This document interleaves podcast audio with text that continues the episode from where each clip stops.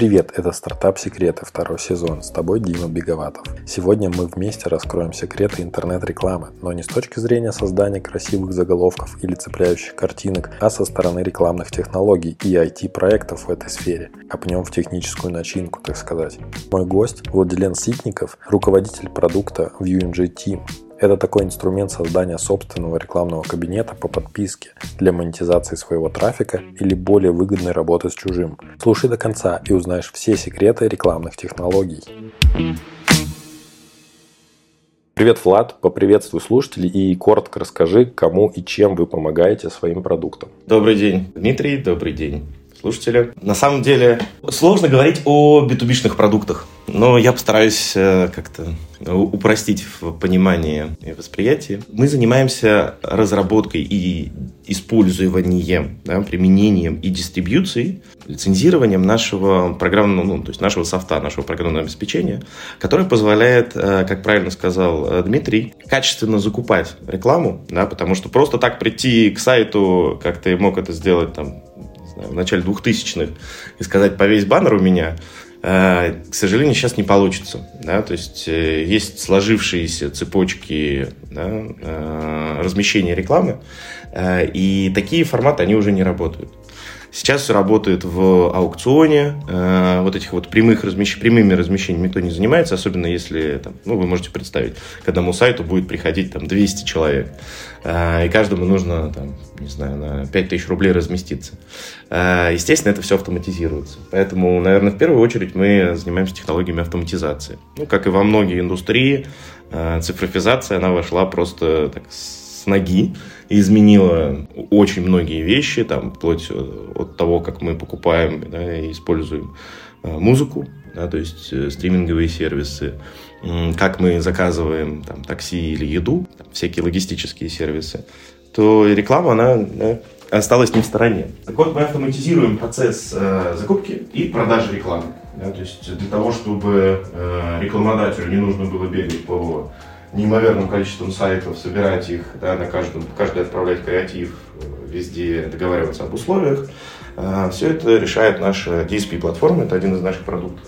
А, собственно, DSP-платформа – это Demand Side Platform. И второй наш продукт – это SSP-платформа, которая позволяет э, сайтам, паблишерам, издателям приложений автоматизировать свои продажи. То есть тоже не принимать входящие заявки от э, сотен тысяч миллионов да, рекламодателей, все это будет делать платформа в режиме реального времени, на основании торгов, будет договариваться с другими платформами, размещать это все, показывать. И да, дальше идет то, что моя жена называет магией, которая происходит уже за пределами интерфейса, когда общаются между собой платформы, договариваются об условиях, показывают, непосредственно воспроизводят эту рекламу на клиенте. Вот, э, наверное, это две основные такие большие потребности. Да? У нас есть еще третий продукт, который позволяет, это называется AdExchange, который позволяет э, зарабатывать на перепродаже да, и перезакупке э, инвентаря и деманда, да, и рекламы он, соответственно, интересен, наверное, в первую очередь каким-то платформам, ну, не платформам, командам, да, медиа-командам, командам арбитражным. Интересно, то есть ты, получается, сейчас вот как раз э, описал то, как происходит э, работа с рекламой. Вот сейчас, как было раньше, как все поменялось очень сильно. Это действительно показывает то, что ни одна из отраслей, она, в принципе, не стоит на месте. А что все-таки вот подтолкнуло больше всего к такому изменению, то, что стало все настолько сильно автоматизировано, это потому что люди в целом в интернет стали больше верить, больше вкладывать в рекламу в интернете. Деньги или, или еще какие-то события происходили за последнее время, которые вот все время подталкивали отрасль к каким-то изменениям. Отличный вопрос. Э, на самом деле, мне кажется, что основным драйвером было действительно развитие внимания пользователей к интернету как к медиа. Далее это вопрос монетизации. Ну, то есть э, мы с вами приходим в интернет потреблять контент и там, в основной массе своей, а, проводить э, приятно досуг с недавнего времени, ну, относительно недавнего времени, там, последние лет 10, э, наверное, да, это еще и работать. И в ходе, да, вот этой вот всей нашей деятельности мы оставляем свое внимание в этом медиа. А все медиа, как известно, да, они э, зарабатывают на внимание. И, наверное, можно сказать, что это такая эпоха, может быть, уже э, уходящая, э, или стабилизирующаяся эпоха экономики внимания. Ну и Дальше, да, как у любого проекта, да, создаваемого в том числе в интернете, есть э, необходимость, да, ну это же в первую очередь бизнес, есть, понятно, фановые проекты, но в основной своей массе они требуют больших вложений а вложения требуют возврата. И желательно с э, процентом. Собственно, дальше мы приходим к двум основным моделям монетизации, которые, до которых додумались, и пока больше ничего ну, как бы глобально нового не придумали. Первая модель э, заключается в подписке да, и последнее время, да, мы все-таки, ну, нас приучили к тому, что платить можно за контент и за медиа, особенно когда цена адекватная, а выбор большой. Но э, в эпоху появления интернета, в эпоху становления СМИ в основной своей массе никто платить ни, за что не хотел. Да и мы видим там на глобальном рынке все откатываются от подписочной модели к смешанной модели. Да?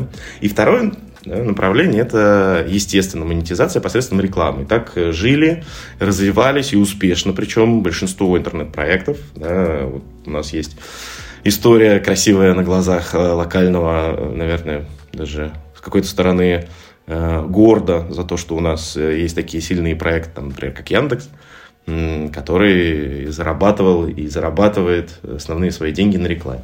Ну да, кстати говоря, это вот такой интересный пример о том, что у нас вот самая, получается, крупнейшая компания, которая занимается IT, ну, помимо, наверное, банковского сектора, да, Сбера, Тинькова и так далее, которые сейчас тоже уже стали такими айтишными компаниями в большей степени, во всяком случае в глазах общественности, то изначально, да, это именно компании, которые зарабатывали на рекламе, то есть реклама приносила доход и возможности вообще в принципе развивать. И реклама как бизнес, э, она очень интересная, при этом очень простая. Я могу рассказать за себя, то есть я сам обладаю некоторым опытом в рекламном бизнесе, делал вот как и мелкие какие-то площадки в соцсетях для продажи там рекламы, так и довольно крупный э, стартап «Мой город», который смог там распространиться аж на 350 городов, в которых он присутствовал и там набирал аудиторию. Это была как раз рекламная модель, она стояла во главе угла. Могу сказать, что по сути бизнес рекламный – это вот, как ты сказал, экономика внимания, это э, покупка просмотра дешевле и продажа его дороже. Можно было бы сказать еще жестче, это покупка пользователя дешевле, да, читателя там или зрителя дешевле, и потом перепродажа его каким-то образом дороже. Ты вот как погруженный в это во все человек, как ты видишь вот э, рекламный бизнес? Ну, для меня это в первую очередь э, наверное, призвание. Потому что даже когда я, я, я закончил по специальности, то, что называется, университет по специальности маркетинг, и уже примерно тогда понимал, что реклама — это вот то, что мне нравится. Но на тот момент я просто не понимал, как бы, какие есть э, преломления, да, какие есть ниши внутри рекламного рынка.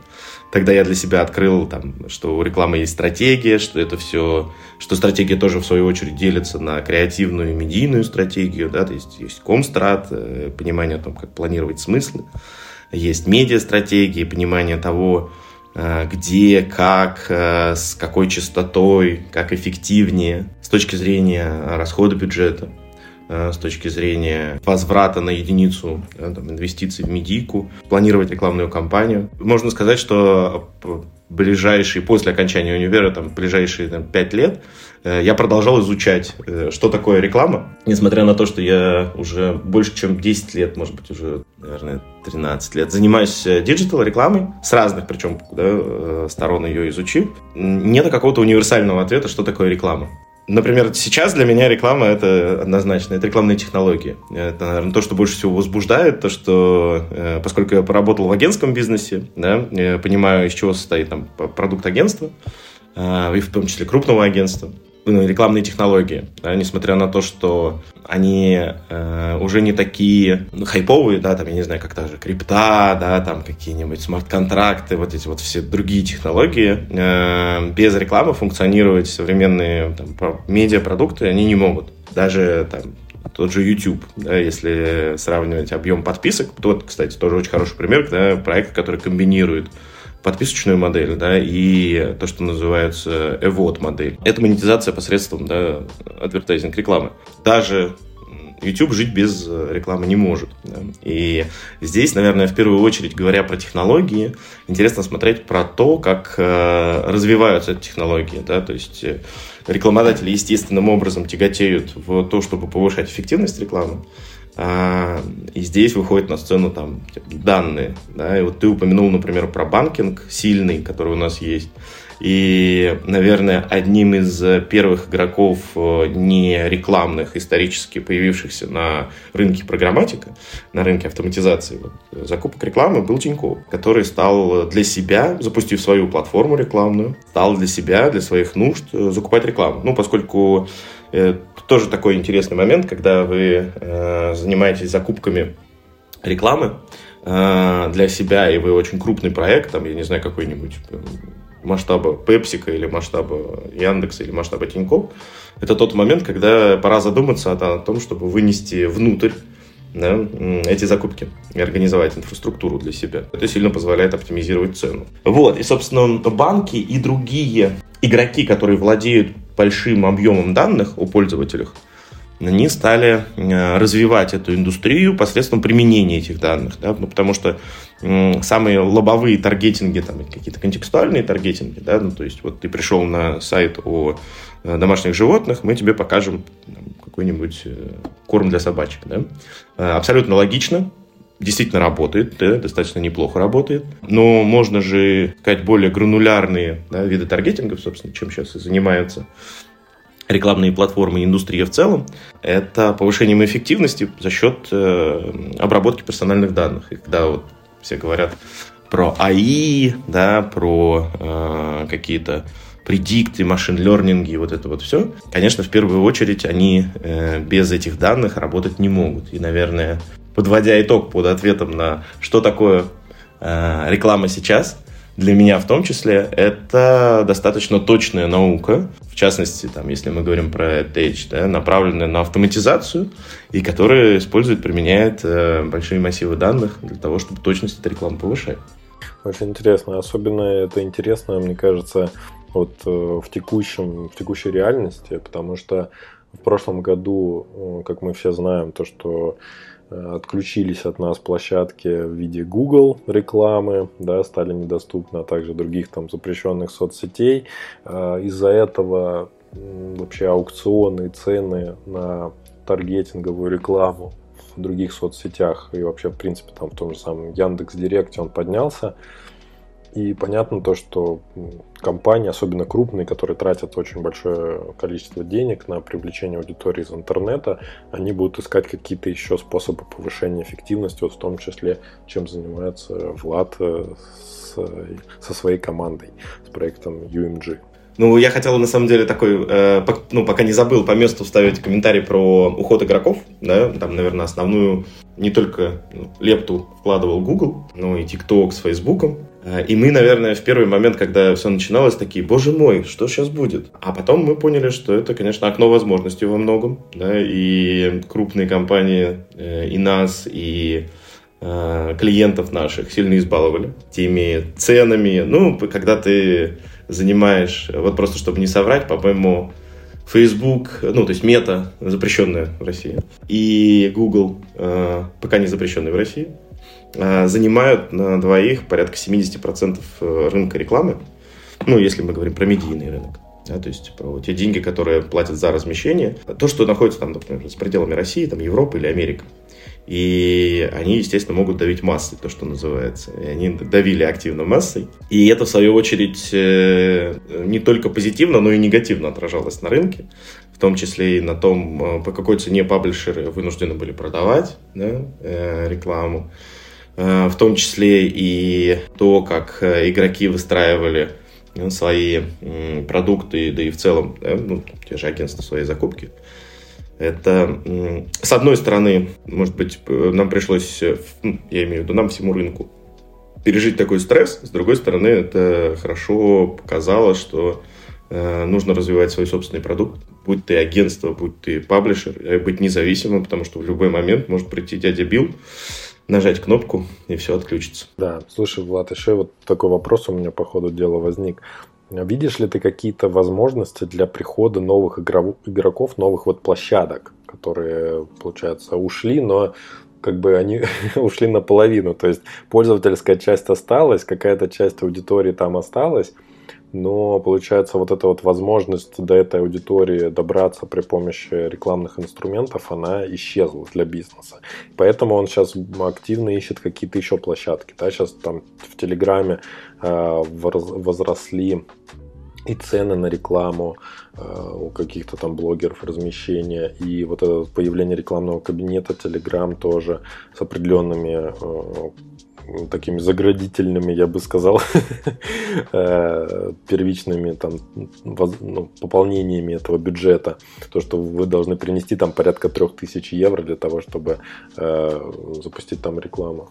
Э, это активно иллюстрирует тот подход, когда ты, если это не автоматизируемо, даже если это автоматизируемо, да, э, разбираться с там, миллиардом рекламодателей, у, которого у каждого по 10 долларов, э, с точки зрения бизнеса, это не особо ценно. -то. Сложно, сложно. Издержки будут превышать весь профит. То есть ты считаешь то, что Telegram так и сохранит вот этот вот заградительный платеж на пополнение бюджета? Ну, я думаю, что здесь будет все сильно зависеть от того, как будет себя чувствовать проект как таковой. Да? Ну, то есть монетизация. Давайте вспомним, что Павел Дуров, опять, да, тоже хороший пример проекта, который комбинирует э, подписочную модель и рекламную модель. А, изначально-то Telegram вообще в принципе, ну то есть в манифесте Телеграма да, э, было то, что мы никогда не будем ну, размещать рекламу. Ну, я как бы здесь э, сложно, ну, как, как сказать, что-то в упрек ставить. Я просто хотел отметить это, да, факт появления рекламы там, а, потому что продукт действительно качественный, и дай бог ребятам здоровья а, и успехов. И вот мы сейчас общаемся благодаря Телеграму. И в моей там, рабочей и личной жизни Telegram занимает очень прочное место по сравнению с другими проектами. Когда мы говорим про э, планку, да, э, в проекте э, должна быть какая-то определенная достигнутая экономика, ну и говоря про Telegram, понятно, что это все до появления монетизации, в том числе рекламной, в том числе подписки. А, это был, это был как бы чистые, чистые инвестиции. И сейчас надо хотя бы окупать проект. И вот если экономика будет складываться постепенно, порог входа он будет, естественно, снижаться. Ну, опять же, да, при достижении тех показателей, которые комфортны проекту. Да, то есть эм, ну, в масштабах Telegram я бы ожидал, да, может быть, в дальнейшей перспективе далеко идущей, но ожидал бы да, снижения порога входа. Угу. А вот сейчас, как ты думаешь, э, сейчас оптимальная цена для того, чтобы вот входить именно сейчас? Потому что, видимо, ведь когда будет добавляться еще новые рекламодатели, то аукцион-то будет расти. И вот так вот чисто логически, если подумать, то, э, наверное, лучше сейчас на старте входить. Ну, так и пользовательская база будет расти. Зависит, во-первых, надо смотреть на проникновение Э, аудитории в конкретной стране да, или в конкретной там, нише, потому что э, у любого медиапродукта есть какое-то скью, да, то есть отклонение от э, там, среднемедианного там, да, по, даже по возрастному цензу. Да, то есть понятно, что среди, наверное, айтишников и ребят, которые работают больше там, в технологиях, там, в медиа, проникновение Телеграма очень высокое. А, среди там, ну, каких-то более реального сектора, да, людей, которые там, не знаю, стройкой занимаются, да, или людей, которые занимаются перевозками, э, ну, там, логистикой. Я думаю, что оно существенно ниже. Зависит еще и от, от аудитории. Да, слушай, ну вот опять ты мне снова напомнил о том, что это уже наука, это уже математика, и нужно все параметры держать в голове. В голове не надо, не надо. В искусстве только, да, есть специальные для этого э, технологии, которые облегчают хранение информации и ее обработку. Ну вот, говоря про технологии, мне пришло в голову, что, в принципе, без этих технологий, наверное, точность рекламы, она была бы э, достаточно существенно ниже. Да? Например, э, говоря опять же про те же банки и развитие да, индустрии тэч, э, без э, применения каких-то дополнительных там, сегментов, таргетингов, а в свою очередь без применения каких-то массивов данных, да, это э, не представляется возможным. И там, ну, например, мы уже за ну, больше чем 6 лет накопили огромный массив там, данных о показах рекламы, что позволяет, в свою очередь, нам там, достаточно высокие предиктивные модели строить, да, и понимать, вот этот конкретный пользователь в этот момент времени будет кликать или не будет кликать, или на этом да, вот конкретном сайте, приложении, э, видимость рекламного блока да, будет выше 50% или ниже 50%. А это, в свою очередь, важно, да, вот когда мы говорим про эффективность э, и эффективные технологии для там, закупки рекламы, это, наверное, основные ну, критерии, по которым их выбирают. Здесь там ну, как бы есть чем гордиться. Модели работают, и в том числе благодаря данным которые у нас есть. Слушай, ну вот мне сейчас тут даже такая картинка смешная в голове э, сразу визуализировалась, когда ты вот это вот все сейчас э, рассказывал про серьезное про количество данных, про предиктивные модели, предсказания о том, что сейчас, э, вот как ты говорил в начале, такой подход, что ты приходишь э, к владельцу сайта и говоришь, что я хочу, чтобы тут повесил э, свой, мой баннер, то это уже выглядит что-то типа того, что я хотеть, э, мой картинка висеть, э, твой сайт. Вот примерно вот что-то что такое по сравнению с тем, насколько технологии сейчас развились. Что-то вот такое у меня ощущение. Вот. Э, я рад, что ты сейчас уже заговорил про ваш продукт, ваш проект. Мне как раз хотелось уже про это поподробнее поговорить с чего он начался, как он развивался, вот какие основные вот вехи, что ли, его развития были.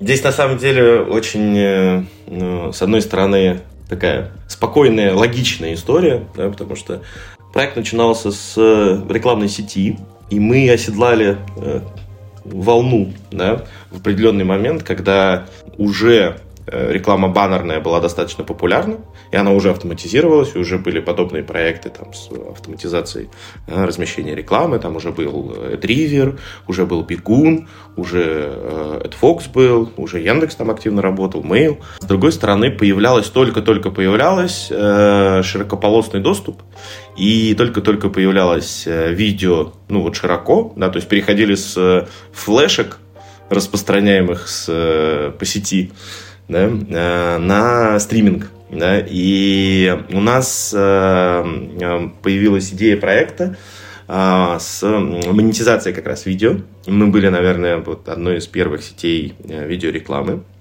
И сначала мы использовали чужую технологию, потом мы собрали аутсорс-разработку, потом спустя какой-то момент времени мы поняли, что ну, то есть было внутри все время ощущение, что заниматься технологичным бизнесом без, ну, не имея экспертизу, именно технологическую, и там про технологии, про то, что там, ну, на кухне, э, как говорится, невозможно. И уже стало понятно, что нужно собирать команду разработки внутри. И мы постепенно начали это делать, и э, уже разработали с новой командой, да, получается, вторую версию да, платформы. Ну, это на самом деле даже хорошо было, то, что это был такой вот эволюционный путь, потому что мы смогли вот накопленный опыт применения чужого продукта, опыт работы с аутсорс-разработкой внедрить да, при планировании, при разработке нового продукта. Так постепенно, да, эволюционно развиваясь, нам стало понятно, у нас, поскольку была рекламная сеть, да, был э, SSP, а, потом появился Exchange для того, чтобы мы мы наращивать объем достаточно легко масштабироваться. Ну и следующим логичным шагом да, было развитие э, DSP-платформы, да, потому что мы стали ощущать все больше и больше спроса да, на то, чтобы точно, эффективно, да, опять же, используя разные финансовые стратегии, предиктивные модели, а, размещать рекламу, и мы разработали DSP-платформу. Ну и дальше э, это все было про то, чтобы закупать, перепродавать, размещать рекламу. То есть мы как бы пилили сами продукт, являясь этой компанией, являясь разработчиком для себя. А, а как говорится, для себя делаешь лучше всего. И так получилось, тоже, опять же, оно вытекало прямо из этого, прям стали приходить партнеры, говорить, ребят, вот там, что-то мы недовольны своей технологией, а мы с вами там, например, уже больше года работаем, вы там ни разу не падали, и вообще там, у вас такой классный кабинет, ну и как-то начало так, сначала первый клиент появился, потом второй. Мы стали понимать, что это прям э, какое-то отдельное направление начинается. Да? И сейчас мы воспринимаем себя больше как технологическая компания, которая занимается вот развитием лицензирования технологий, дистрибьюцией этой технологии. Ну и да, мы со своим со своими корнями не расстаемся. Более того, покупая нашу лицензию да, по подписке, и там, там есть другие модели, Зачастую, как часть продукта, ожидают наличия э, клиентов или инвентаря внутри продукта. Да, то есть это же удобно, когда, э, ну, это такой больше, наверное, Apple подход, ну и в целом, да, когда есть plug and play, да, то есть ты вставил и поехал. А, и вот да, мы развернули систему и поехали. Вам уже, как бы, да, естественно, вам будет существенно лучше, если у вас будут свои рекламодатели, да, если у вас там есть свой инвентарь, но мы, безусловно, готовы предоставить из коробки и спрос и предложение. И дальше сейчас мы вот активно развиваемся в этом направлении, развиваем команду разработки, развиваем свой продукт, локализуем его там, для других рынков. В планах развития как раз сегментов и данных, работы с ними, повышение а, точности предикторов. Ну и давай, давай немножко похвалимся, что, что на данный момент, чего вы такого достигли, что можете рассказать классного о себе? Э, ну, во-первых, хочется похвастаться нашей технологией с точки зрения там, нагрузоустойчивости, стрессоустойчивости. Да, то есть э, мы работаем э, уже 4 года да, на нашей технологии новой. У нас общий даунтайм там не превышает одной минуты по году, то есть это 4 девятки, что для high-load проекта наверное, достаточно неплохо. Естественно, можно похвастаться, да, имея там опыт, и оглядываясь назад, э, понимая, что для там, хайлоуда PHP, наверное, не лучший выбор. Это плюсовое ядро, которое позволяет там достаточно эффективно расходовать э, те мощности э, серверные, которые у нас есть, и, наверное, вот эту стабильность, эффективность обеспечивать. Да, то есть под капотом у нас плюсовые демона. Помимо да, стабильности, э, это, наверное, наши собственные технологии, там, не знаю, это не только, да, вот ты говорил вначале про интерфейсы. И здесь, наверное, хочется отметить что это не заканчивается интерфейсами, это очень, это то, что видит пользователь, и это там, распространенное мнение пользователя, что вот как бы э, интерфейс это и есть программа, э, на самом деле это не так, и что за э, это, это просто фасад, да, с которым пользователь взаимодействует, и когда ты нажимаешь кнопочки, внутри происходит магия, которая как раз и позволяет тебе Э, одним нажатием кнопки показать рекламу на миллионах компьютеров э, или там, устройств да, других пользователей. И вот как раз эта магия, которая внутри, которая позволяет, там, я не знаю, у нас проходит там, в сутки больше миллиарда запросов за рекламой, держать эту нагрузку, и когда ты понимаешь, что твой проект да, условно в одно нажатие дает тебе доступ до миллиарда пользователей, это, конечно, внушает. Ты понимаешь, что ты вырос там по больше, чем 10 раз и как бы и дальше продолжаешь расти такими же темпами. Ну, естественно, какие-то джентльменские наборы, как бы мы там, член резидент Сколково, мы IT-компания, э, да, по классификации Минцифры. Э, мы активно там участвуем в развитии индустрии, мы член резидента РИРа. Ну и в целом э, занимаемся и в том числе там, индустриальным развитием. Мы вот в прошлом году делали совместные образовательные проекты, и, да, и в позапрошлом тоже, с PPC World, с AdIndex и просто от сотворения мира рассказывали про то, что такое программатик, э, как с ним работать, кому это нужно, Э, какие инструменты принима, применять, да, э, ну, потому что мы ощущаем, что действительно квалифицированных кадров, а программатика это, наверное, такая, ну, если говорить про маркетинг, достаточно технологически сложная, да, специализация, и понимаем, что кадров не хватает, и, да, стремимся в том числе развивать эти кадры. Можно, кстати, еще похвастаться, например, количеством клиентов. Здесь э, тоже, давайте я, я выделю, наверное, Э, в два направления. Первое направление – это да, то, что называется вот этот вот программатик buying у нас, да, то есть когда мы используем свои продукты. Э, и здесь э, уже на сотни идет количество наших партнеров, как supply сайт, так и demand сайт. И здесь мы воспринимаем как бы как клиента, ну сложно не воспринимать как клиента крупного паблишера, да, потому что он также приходит к тебе просто с другой стороны. Поэтому, если говорить про там, количество мелких паблишеров, то там за пределы тысяч уже уходит нескольких. Вот. Это если говорить про тех пользователей, которые пользуются нашими продуктами не по подписке, да, а да, по revenue share модели.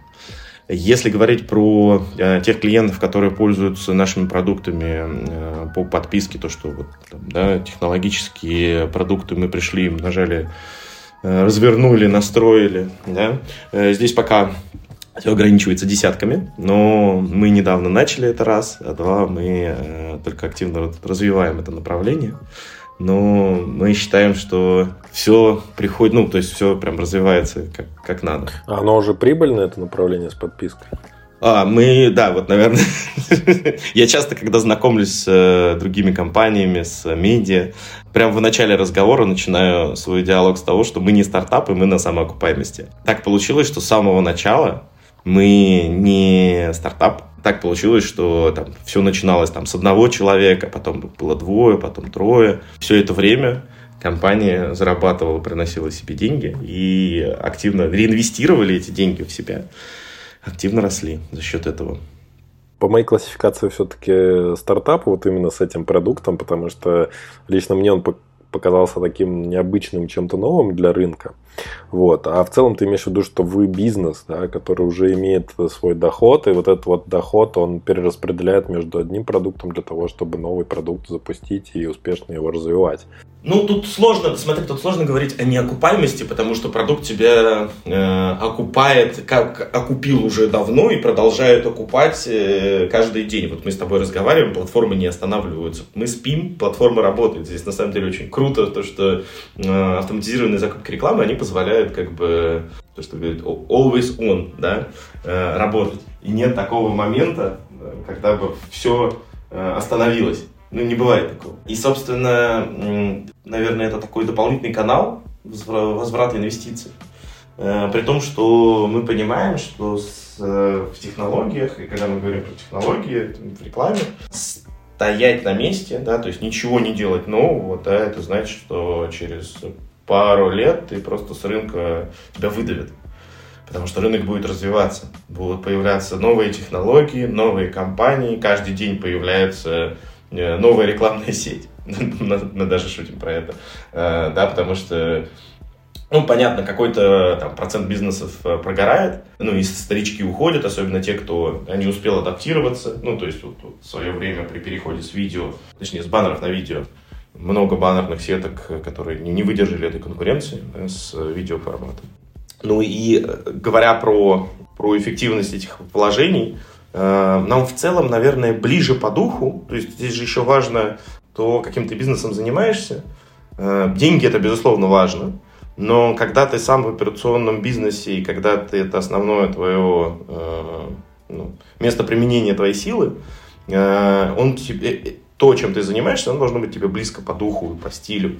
И мы вот как бы основная да, вся команда, а, ощущаем вот это место приложения нашей силы тут, да, а, нашей экспертизы, потому что мы сталкиваемся с другими игроками, которые тоже предлагают там свое ПО а, для там, решения схожих задач, которые сами его не используют. И разница колоссальная, когда мы общаемся с клиентами, клиенты это отмечают. Потому что мы когда он только начинает говорить про свою боль какую-то, я, я уже чувствую это на кончиках пальцев, потому что я через это прошел сам миллион раз. И у меня уже есть готовый ответ и готовая фича в продукте, которая решает это. Вот, поэтому это, наверное, вдвойне приятно. Слушай, ну вот раз заговорили еще про клиентов, про там их боли и так далее, вы же, получается, вот эту вот подписку, которую вы создали, вы ее постоянно улучшаете, дорабатываете, в том числе, наверное, еще под клиентов приходящих. То есть это часто с enterprise происходит, то, что приходит какой-то новый клиент, он говорит, а мне нужно еще вот это вот, и вы начинаете, например, это делать. Так у вас? Да, ты знаешь, здесь на самом деле очень интересная вещь. Я сейчас с, не, с неочевидного места начну рассказывать. А, поскольку у меня агентский бэкграунд, то есть я работал в рекламных агентствах крупных, в том числе там Publicis, ADV, я долго в своей карьере не находил причины, зачем э, маркетингу да, нужны агентства. Ну, потому что они стоят дорого, да, э, потому что, ну, неужели не проще построить агентство внутри, там, если ты Пепсика, почему тебе как агентство внутри себя не построить?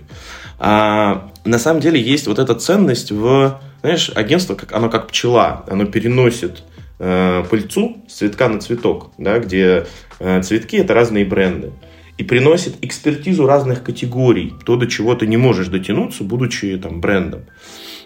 И вот здесь вот э, это, это реально очень важная функция агентства, да, потому что есть категории, у которых есть там свои какие-то специфические технологии и потребности, э, которые могут быть применимы и в других, там, там, это, в том числе и банкинг, в том числе и там автомобили, да, автомотив. И вот здесь, наверное, также, да, действительно, мы в э, общении с нашими клиентами, да, там, Enterprise или SaaS по подписке, а, мы находим этот новый источник экспертизы, да, и то, что называется кросс-опыление происходит э, и экспертизы, и знаниями, и потребностями, и фичами. И действительно, мы поставляем э, постоянно, да, мы даем апдейты продукта, которые входят в подписку, естественно, они ничего дополнительного не стоят. Единственное, за что мы чарджим, это если кому-то нужно э, срочно какую-то фичу, да, она не укладывается в там, тот пакет часов, который есть в подписке, да, и нам надо, например, сильно перед, перетасовать весь roadmap. Да, то есть, когда у тебя есть там, 20 э, заинтересованных лиц, каждый, естественно, будет тянуть одеяло на себя.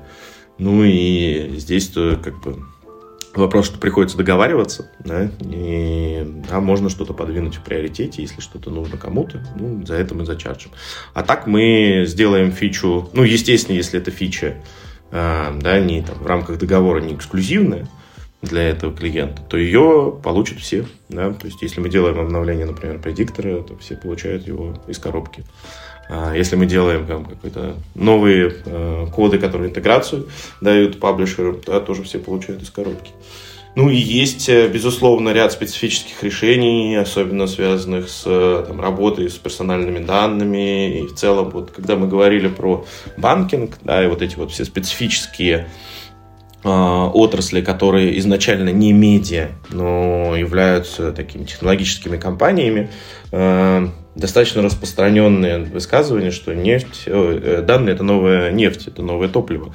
Ну, с точки зрения ценностей. И если вы посмотрите на тех игроков, которые сейчас появляются на рынке программатика, а, ну, как бы рынок не стоит на месте, то вы увидите, что Э, в программатику пошли банки, в программатику пошли телеком-операторы, то есть вот все операторы больших данных, у кого есть данные, да, все начинают смотреть на то, чтобы эти данные монетизировать. Слушай, вот интересную тему еще, кстати говоря, затронул по поводу родмэпа и тому, как приоритизировать в нем задачи, исходя из того, что у тебя несколько довольно крупных клиентов, которые, естественно, начинают давить своим весом, говорить о том, какие они крутые, как они много вам денег приносят. Как же вы все-таки вот приоритизируете свой бэклог э, в зависимости от клиента? Вы просто смотрите на то, кто больше вам денег приносит, или как вы вообще это делаете? Ну, в целом, внутри команды есть понимание э, очень простой философии value for money для... Только вот здесь такой то, очень тонкий момент начинается, да, э, какое value, да, и for какие money. Вот. У нас есть внутренний roadmap. Да? То есть мы понимаем, как мы хотим развивать свой продукт с горизонтом в год. Ну, примерно, очень большими мазками. А, при этом э, я, я бы избегал вот этих вот всех э, терминов типа agile, да, там, э, такое гибкое планирование. Я, я бы назвал это гибким планированием, потому что мы можем достаточно безболезненно поменять местами в roadmap какие-то там фичи, да, какие-то функциональные э, треб, требования к ним обновить. Эм, почему именно так, да? Ну и видим какую-то картинку, куда мы в целом хотим двигаться. Это можно ну, как бы сравнить с управлением крупным кораблем. Да? Ты, ты понимаешь, куда ты хочешь прийти, да, у тебя есть э, там, по радарам, по локаторам, по каким-то, да, по какому-то оборудованию ближняя картина, понимание того, как ты движешься, что, э, чтобы лучше достичь, э, да, оптимальный путь стараешься выбрать. А дальше ты начинаешь лавировать. Да, ну вот, предположим, этих клиентов можно сравнить с, с, с айсбергами, да, и у тебя есть как бы твой маршрут, да, и одновременно с этим ты стараешься встроить да, в твой маршрут потребности э, этих клиентов. Э, это достаточно непростая задача. Э, но, наверное, э, помогает в первую очередь то, что потребности, они где-то, да, они специфические, но они э, во многом перекликаются, и так или иначе можно переиспользовать какую-то там часть функционала, который имеется или который мы там разрабатываем под потребности. С одной стороны. Да, с другой стороны, э, как я уже говорил, можно ну, масштабироваться, если есть действительно крупный клиент, которому вот прям очень-очень надо, да, и он готов за это платить, да, то ну, масштабировать команду это тоже не, не так сложно. Особенно, когда там крупные бизнесы, они же планируют там, с горизонтом в год, да.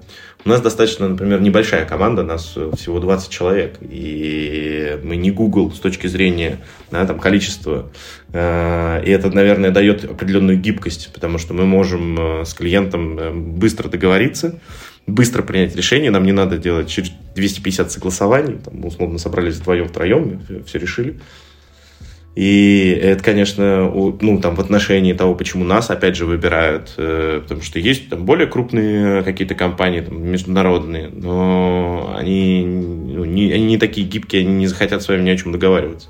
Там вы как бы, вот, либо как есть берете, либо, да, до свидания. Слушай, вот у меня такой еще вопрос возник по ходу твоего рассказа, а когда вы видение свое вот это вот формируете гибкое на год, вы все-таки смотрите на то, что хотят ваши текущие клиенты или думаете о тех клиентах, которых вам еще предстоит привлечь? Слушай, ну смотри, здесь на самом деле э, в первую очередь важно получать, и слышать и обрабатывать качественно да, ту обратную связь, которую ты получаешь.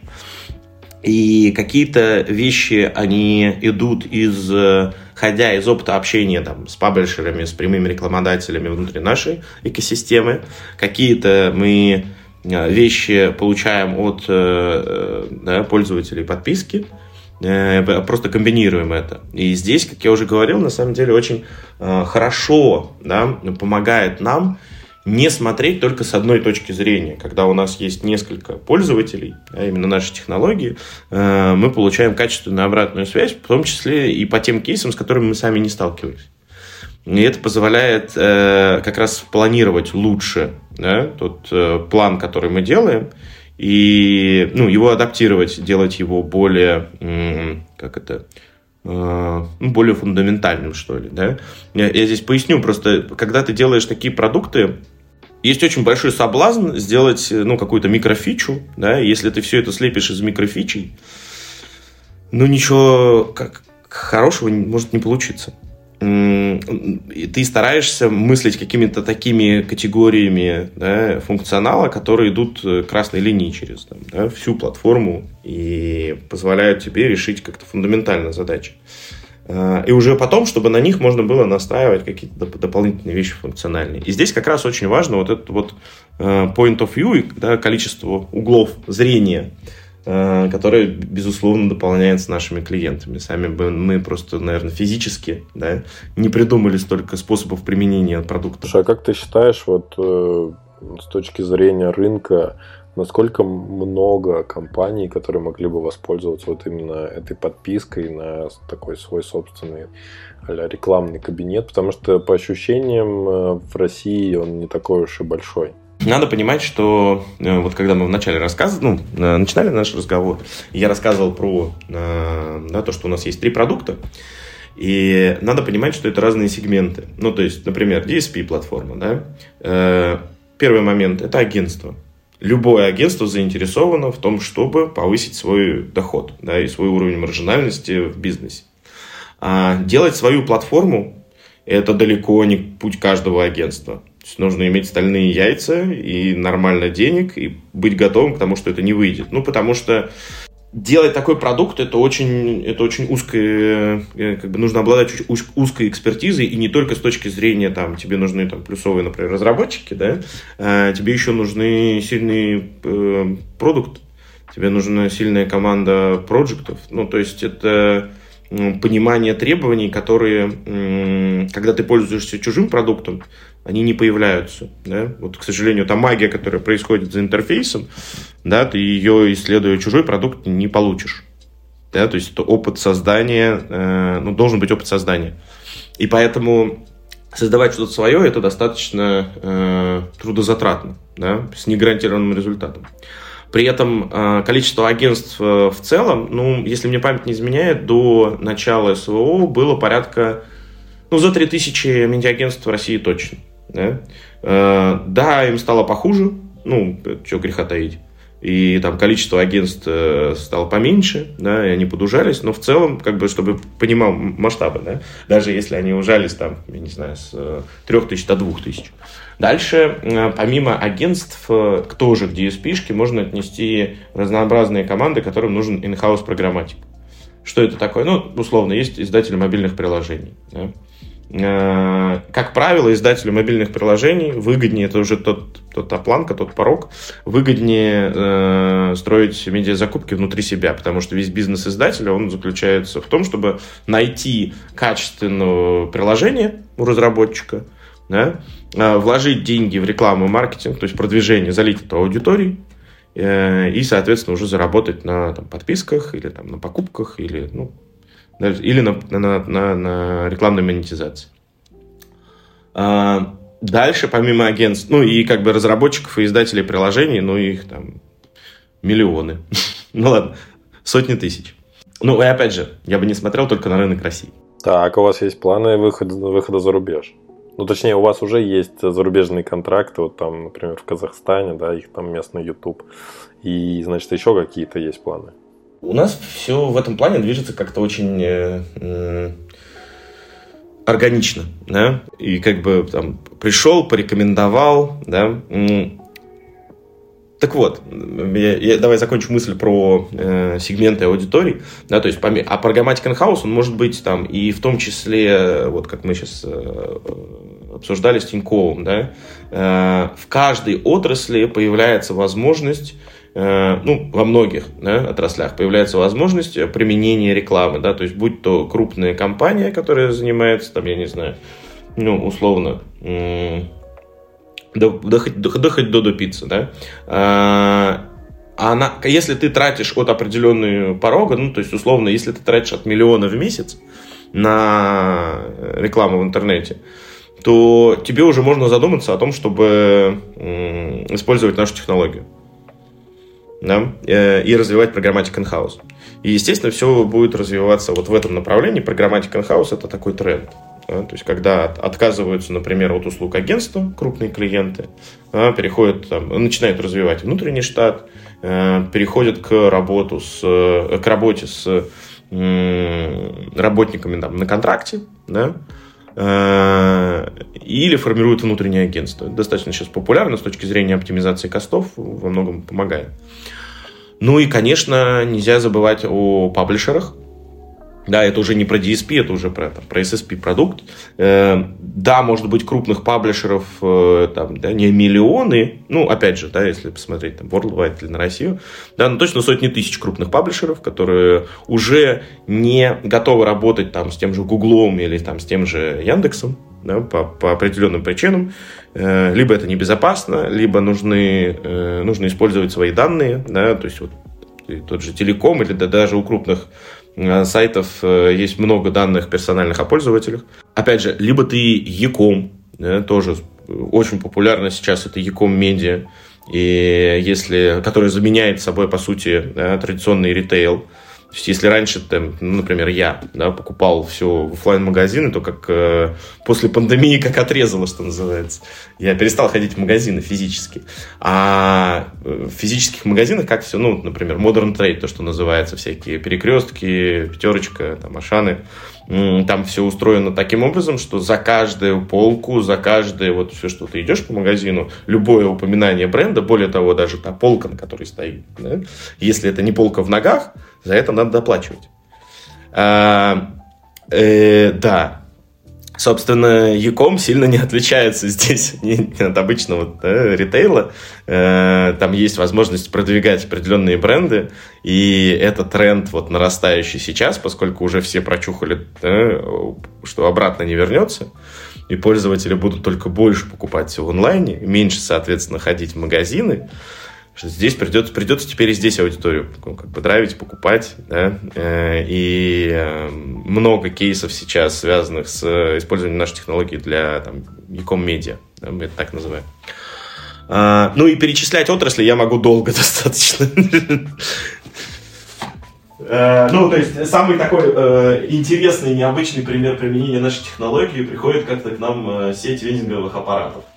У которых есть экраны, подключение к интернету, да, и как бы есть аудитория, и, соответственно, уже возникает возможность как демонетизировать продукт. Да, то есть они и так зарабатывают там, да, на продаже кофе, но и могут еще дополнительно к этому да, зарабатывать, а поскольку они стоят там в трафиковых хороших точках в бизнес-центрах, они могут еще и зарабатывать на, продуж, ну, на продаже аудитории. Э, это уже демонетизация идет да, такая. А при этом э, это еще один такой сильный нарастающий тренд про digital out of home. Да, то есть, когда мы говорим про диджитализацию всего, в том числе это затронуло и наружную рекламу. И вы не поверите, поставить один раз монитор, да, там, или там OLED-дисплей, э, и его обслуживать сильно более выгодно и эффективно, нежели чем э, каждую неделю печатать по новому плакату и расклеивать его. Да, говоря про наши э, планы на э, развитие да, там, э, за пределами России, мы э, еще где-то в 2000 году стали понимать, что э, в том числе надо как-то э, работать с да, международным рынком с точки зрения того, что Э, в том числе, да, там, э, проще между э, там, европейскими компаниями там, как-то осуществляются и переговоры, и, там, что греха таить, процесс документооборота, а, и стали развивать в том числе там, да, определенные шаги предпринимать для развития инфраструктуры да, бизнеса за пределами России. А, сейчас мы достаточно уверенно смотрим в будущее, да, вот про там, международный рынок, понимаем, что есть, э, ну, у нас уже есть контракты там, на Европу, в том числе, да, вот ты упомянул, как казахский коллег, а, это очень тоже интересный проект для нас. Ну и в целом, да, на СНГ тоже достаточно много, э, достаточно востребовано, в том числе и там тот же Digital Out of Home. А, ну и там мы понимаем, что есть большие перспективы Латам, да, там в э, Южной Америке есть большие перспективы, очень быстро развивающиеся там рынки Африки э, и Азии. Э, среди них есть э, те рынки, которые достаточно там, с высокой планкой входа, ну, то есть, например, в Китай мы сейчас пока не готовы идти, да, э, вот мы над Латамом работаем, и очень быстро растущая Африка, да, где интернет только развивается, проникновение интернета растет, там есть свои особенности, там скью в мобильное потребление очень сильное, там, там нету такого широкополосного интернета. Ну, тоже очень интересный рынок. Спасибо тебе за эту короткую справку. И э, чтобы подытожить наш сегодняшний разговор, вот хочу у тебя попросить дать три напутствия тем, кто хочет сделать продукты в сфере рекламных технологий. Я, наверное, бы начал с того, чтобы э, не нужно бояться. И очень много, ну вот уже из своего опыта могу сказать, что очень много вещей мы себе придумываем. Казалось бы, что это, ну не то, что невозможно, но сложно себе представить. Да? Э, но как показывает практика, нужно просто брать и делать. И вот поэтому не надо бояться. Второй момент, э, нужно уметь, ну и здесь есть, наверное, определенная толика везения, а определенная просто чуйка. Э, уметь находить правильный time to market, да, то есть для продукта очень важен да, правильное время выхода на рынок и его активное развитие именно в этот момент. И тогда ты потратишь существенно меньше ресурсов э, для того, чтобы развиться на этом рынке, да, то есть если ты оседлаешь волну, волна тебя как бы понесет. Если у тебя да, вот это получится, тебя все, все приложится само собой. Ну и, конечно, э, я посоветую, наверное, не лезть в разработку тем, э, у кого нет опыта разработки. Понятно, что ну, либо там, хорошие финансовые э, подушки, да, потому что это во многом зависит тоже от удачи. Э, если и от экспертизы, да, если до этого вы не делали сложные продукты, это очень такая э, специфическая игра, повезет, не повезет. Да, повезет ли с командой, с ее технической экспертизой, получится ли выбрать те, да, там, тот технологический стек, который, который будет хорошо соответствовать там, тем задачам, да, там, архитектурные решения во многом. Это такая рулетка.